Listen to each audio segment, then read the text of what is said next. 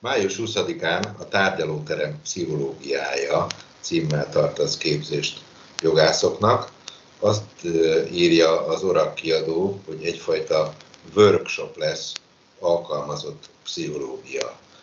tárgyban. Ez mit jelent pontosan? Tehát szerepjátékok lesznek, vagy előadások? Szerepjátékok is lesznek, és kifejezetten törekedtem arra, amikor összeállítottam a képzésnek az anyagát, hogy, hogy minél interaktívabb legyen. Ültem már sokszor az asztalnak a túloldalán ügyvédként, amikor főleg ilyen irodai keretek között próbáltak minket pszichológiára oktatni, és érkeztek pszichológusok.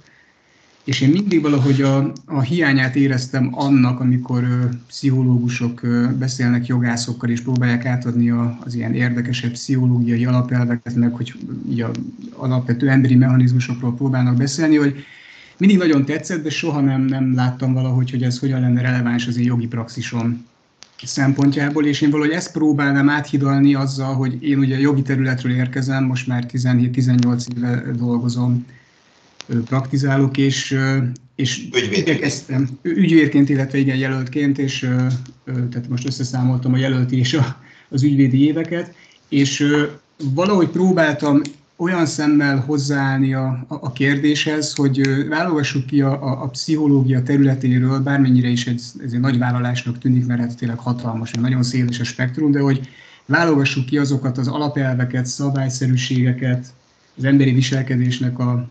az egyes szabályszerűségét, amik, amiknek tényleg van jogi relevanciája. Tehát olyan alapelvek, amiket tényleg tudok hasznosítani, tulajdonképpen jogterülettől függetlenül egy jogi eljárásban. Legyen az egy hatóság előtti eljárás, egy bíróság előtti eljárás, de ha éppen nem tudom, compliance officerként dolgozok, akkor mondjuk egy munkavállalóval elvégzett interjú, egy belső ellenőrzési eljárás, és ezeket próbáltam valahogy így szelektálni a, a, a pszichológia nagy területéről. Ezek a ezek az ismeretek, alapelvek, ezek főként a kognitív pszichológiának és a, a szociálpszichológiának a területére esnek. Tehát annyit elmondanék, hogy ez, ez, ez, amikor szerveztük az orakkal a, a képzést, akkor ez többször elhangzott a részemről, hogy, hogy én még mindig úgy érzem kicsit, hogy van talán a, úgy általában is az interdisciplinával szemben egy ellenállás az ügyvédekben, jogászokban, bár látok ebben egyébként nagyon pozitív jeleket. És hogy pont a pszichológia kapcsán azért talán még van még egy ilyen, egy, egy ilyen ö, ö, reaktancia vagy rezisztencia az ügyvédekben, és én valahogy ezt így azzal próbálnám így elhesegetni, hogy ezen a képzésen nem lesz szó Freudról, tehát aki Freud nevét hallja, akkor az, az felkiálthat, hogy bingo, hogy nem, nem beszélünk Freudról. Jó, ott leszek, úgyhogy ha elhangzik, akkor szóval. Igen, akkor, akkor te egyből a Freud bingóban részt vehetsz és, és felteheted a kezedet. Nem lesz Freud és nem lesznek díványok, tehát ezt csak arra akarom mondani, hogy a kognitív pszichológia és a szociálpszichológia azért a pszichológiának azok a területei, amik talán a legexaktabbak. Tehát itt, itt azért minden erőteljesen adatvezérel, tehát erőteljesen adatokon, kísérleteken, kutatásokon alapul, ez a pszichológiának kifejezetten az a területe, amiről én beszélni fogok, és amiben próbálom bevezetni majd a, a hallgatóságot, ami, ami kifejezetten exakt és kutatásokon és adatokon alapul. A workshop az alapvetően négy darab főbb szekcióból fog állni, és az egyik szekció az kifejezetten a, a, klasszikus pereskedésre fog vonatkozni. Ez a joghisztorik nevet viseli, és ez kifejezetten azt vizsgálja, hogy hogyan tudunk a bírókkal, de itt persze behetesíthetjük igazából szinte bármelyik hatóság képviselőjével, de hogyan tudunk a bírókkal egy peres eljárásban úgy kommunikálni, hogy ők tényleg megértsék azt, amit, amit mondani szeretnénk, mert egy, egy visszatérő élmény azt gondolom minden gyakorló ügyvédnek, peres jogásznak, amikor, hát ez abszolút személyes tapasztalatom is, rengetegszer fordul elő, amikor, és gondolom ez számodra is ismert, amikor, amikor szerelembe esünk a, a jogi érvünkkel, amit kidolgozunk mondjuk egy peres iratban, vagy készülünk mondjuk egy, egy, egy perbeszédre, egy, egy, egy szóbeli nyilatkozatra, és szerelembe esünk az érvünkkel, és elképzelhetetlennek tartjuk, hogy, hogy hát ez, ez valaki másként gondolhatja, aki, aki észszerűen gondolkodik és, és ismeri a jogszabályokat, és aztán azt tapasztaljuk, hogy ez a, hogy, hogy, hogy amikor a, a, a bíró ezt meghallja, vagy a bíróság ezt meghallja, a törvényszék meghallja, akkor valami egészen eltérő következtetésről ahhoz képest, amire mi jutottunk a tények alapján, vagy valamilyen olyan aspektust hoz elő, amivel mi egyáltalán nem is számoltunk.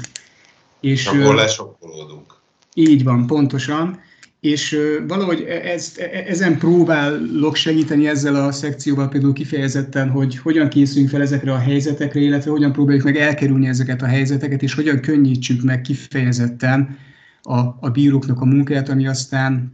meg fogja hálálni magát abszolút. Igen, a másik nagyon érdekes témát a tanúk pszichológiája, ugye ez a délutáni szekcióban lesz, nekem mindig problémát okoz az, hogy amikor egy tanútól kérdezek, akkor én már tudom, hogy mit szeretnék hallani a tanútól, hiszen az én saját álláspontomat szeretném, hogyha megerősíteni. Viszont ilyenkor néha abba a hibába esek, hogy úgy teszem fel a kérdést, hogy már kvázi a tanú szájába adom szinte a választ, és akkor a bíró figyelmeztet, hogy ez az jó lenne, hogyha megismételnénk úgy, hogy ez valódi kérdés legyen.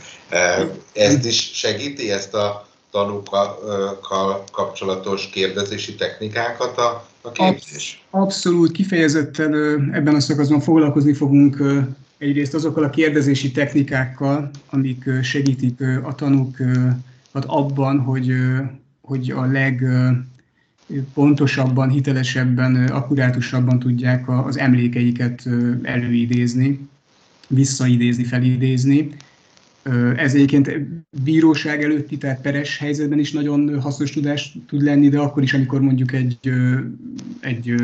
mint már említettem, mondjuk egy belső eljárás keretében, mondjuk egy munkavállaló interjú keretében egyeztetünk valakivel. Tehát kifejezetten igen, érinteni fogjuk azokat a kérdésfeltevési technikát, amik, amik segítik a, a tanút, illetve igen, hogy említetted, abban is arra is kitérünk, hogy hogyan lehet ezeket úgy megfogalmazni, hogy azok a, a peres eljárásban is megfelelőek legyenek, és, és a bíró számára is megfelelő legyen a, kérdezési technika. Egész napos képzés lesz, és ha jól tudom, akkor kreditpont is jár érte, ugye? Így van, igen, három kreditpontot lehet kapni a részvételért, és hogy említetted, ez egy egész napos képzés, lesz egy délelőtti szekció, amikor két szakaszt érintünk. Az első szakasz az egy ilyen kicsit alapozó, bevezető szekció, itt megismerkedünk a idő alatt a keretek között a kognitív pszichológiának az alapjaival, de itt nagyon törekedtem arra, hogy én nem kívánok egy ilyen pszichológiai történeti nagy bevezetést tartani, ez teljesen felesleges lenne, enélkül is érthetőek lesznek ezek a pszichológiai szabályszerűségek és alapelvek.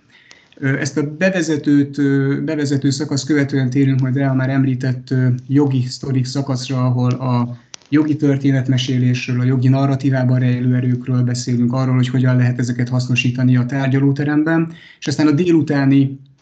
szakaszokban lesz az általad említett a tanúknak a pszichológiája, itt kifejezetten foglalkozunk emlékezeti kérdésekkel, emlékezetkutatással, interjútechnikákkal, és ugyancsak a délután során fogunk beszélni a megtévesztés jeleinek a felismeréséről, csúnyán fogalmazva hazugság, de itt nem is csak a, nem is csak a szűk értelmevet hazugságvizsgálatról lesz szó, hanem általában verbális, nonverbális jeleknek a, a, az olvasásáról, azoknak az értelmezéséről, hogyan tudjuk ezt hasznosítani az ügyvédi munka során, interjú technikák során, akár egyébként a a, a tárgyalóteremben is, vagy akár csak az ügyfelenkkel való beszélgetés és konzultációk során. Köszönöm szépen János, én már nagyon várom a május 20-át, azt gondolom, hogy egy igen hasznos képzésnek nézünk elébe. Én is köszönöm szépen a beszélgetést, és nagyon várom én is már a május 20-át.